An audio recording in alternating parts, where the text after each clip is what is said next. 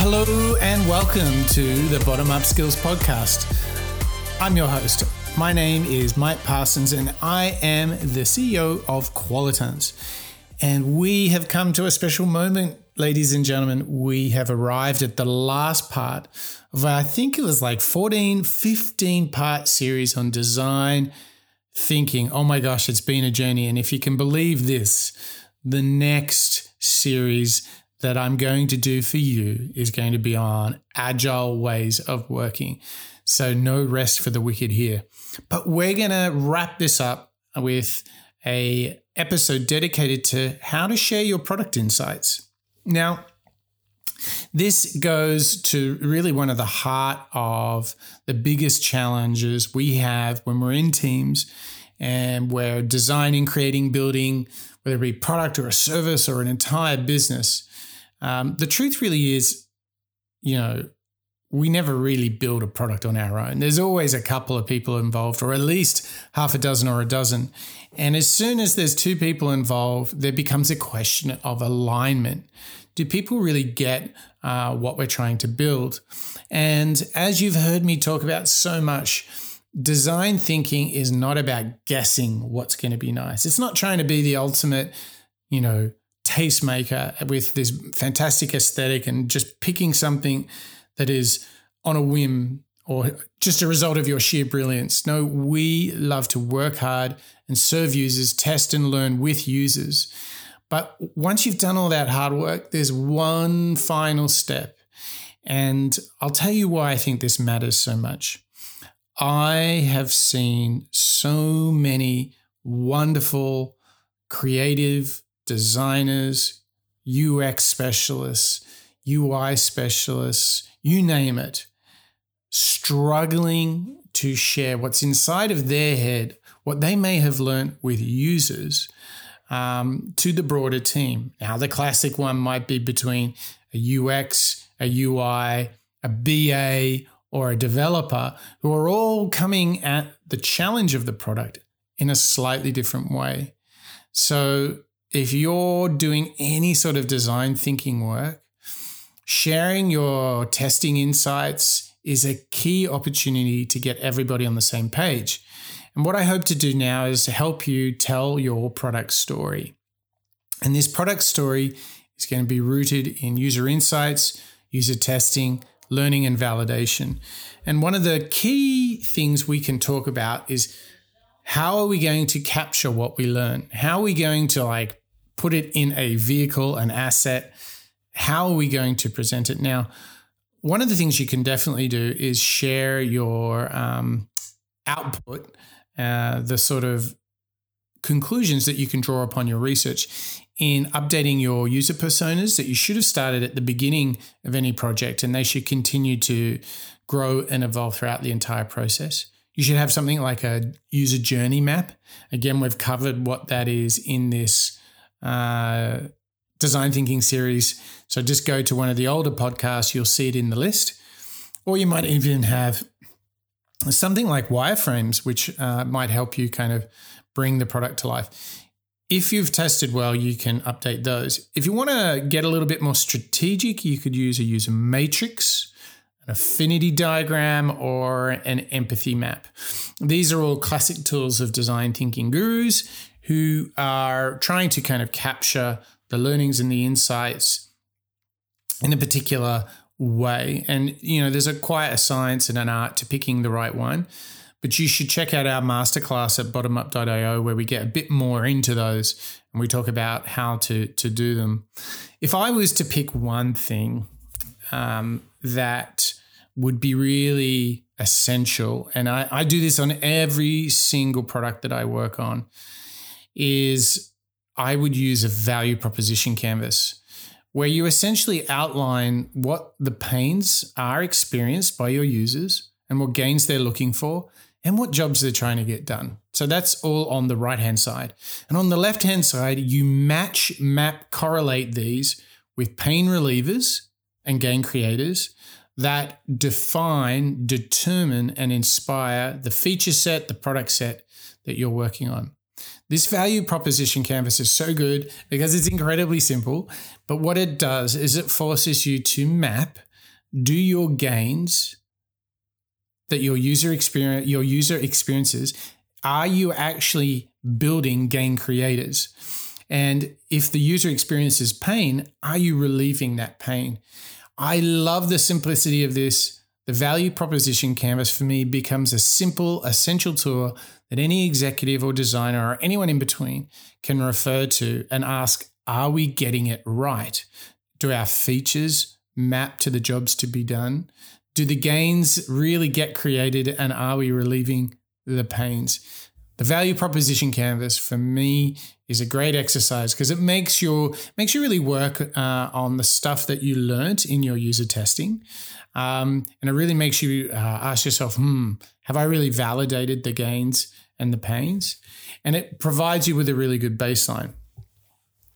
Now, one of the things that you might like to do either before or after your value prop canvas is you might have conducted a big research and everybody might be really eager to learn like okay what did we learn from this uh, now for example i'm working on a product and we've already done two rounds of quant surveys two rounds of qualitative interviews and we're about to do one of the first user tests uh, where we're going to test the uh, the first designs of this brand new product.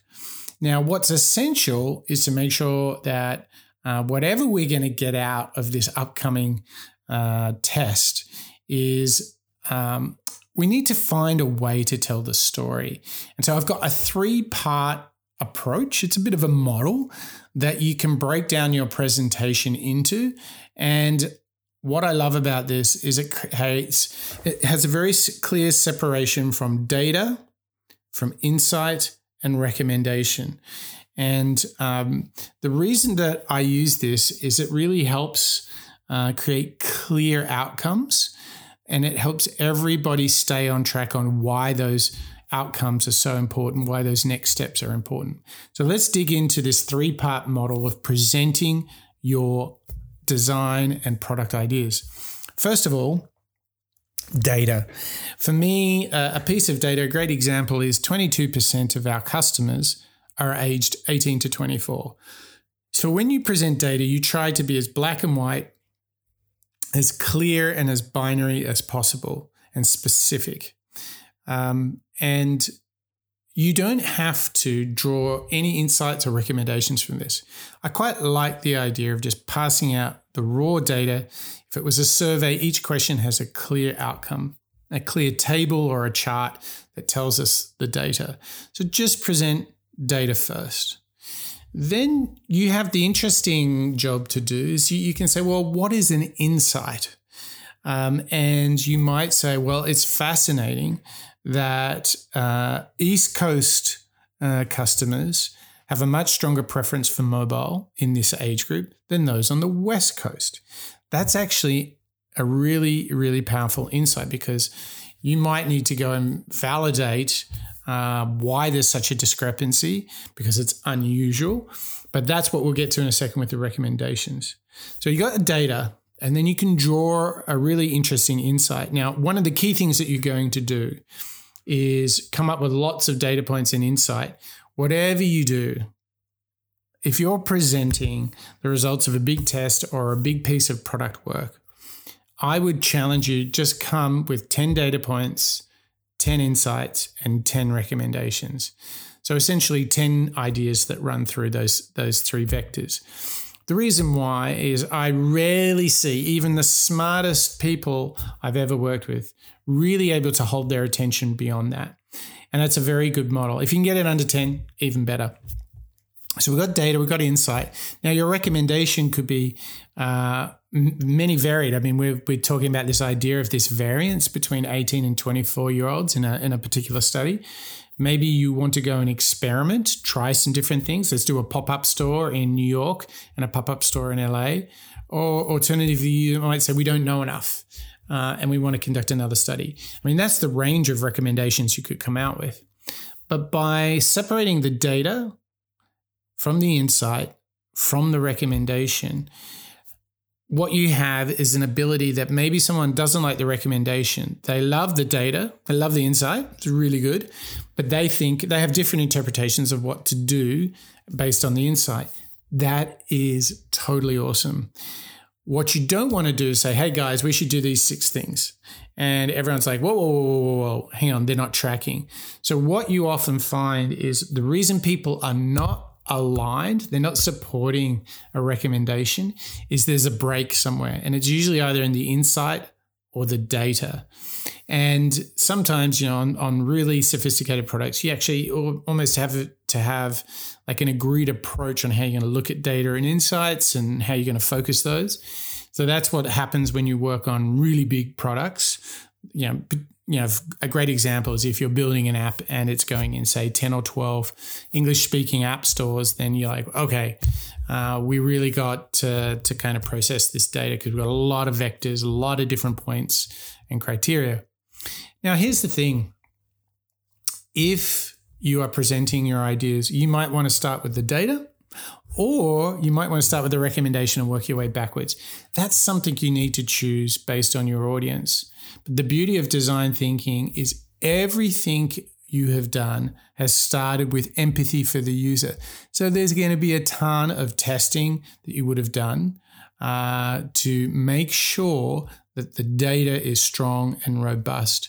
You know, we will uh, see all sorts of things around sample sizes and how did you interview what was the task you gave them? All of those things need to be cleared up before you're presenting your ideas so you have an agreed approach. But if you have this three part approach data, insight, recommendation this is such a great practical way to talk about your product. It's a great way to say, look, we're all on the same page. Now, a great uh, example that I often see in the earlier stages is hey, guys, we think we've got some pretty good validation of the core offering the core feature. It really does address a pain. It's a, it's a pain reliever. However, there's some particular things about how it might work that we still got to do a lot of work on. And for some of the other stuff, we have completely no idea where we're at. That's okay. What you want to get to is by the end of your product journey before launch, that everybody has really embraced the data and the insights and they're fully on board with the recommendations. If people aren't adopting your recommendations uh, that are really rooted in design thinking, then just fall back, peel it back, say, look, let's go back to the insight. And if you can't get anywhere there, go back to the data itself. And sometimes there might be misinterpretations of data, or what I often find is, hey, we just don't have the data. So let's go out in the next round of testing and test those things. And all of a sudden, you can create some movement. Well, I hope all of this has got you moving towards design thinking, and I hope you're typing in bottomup.io into your browser to get all those free masterclasses. I truly love sharing um, all of these concepts, mindsets, frameworks, methodologies with you. This has been a wonderful uh, series breaking down design thinking, this huge thing into these bite-sized parts. And really what we're about is bite-sized parts, bite-sized skills even for designers, creators, builders, entrepreneurs, you name it. So I hope you've enjoyed this final part of our design thinking series and I hope you're ready for the upcoming agile approach, the agile software development masterclass. Okay, that's it for from me uh, on design thinking. I hope you've enjoyed the Bottom Up Skills podcast. That's a wrap.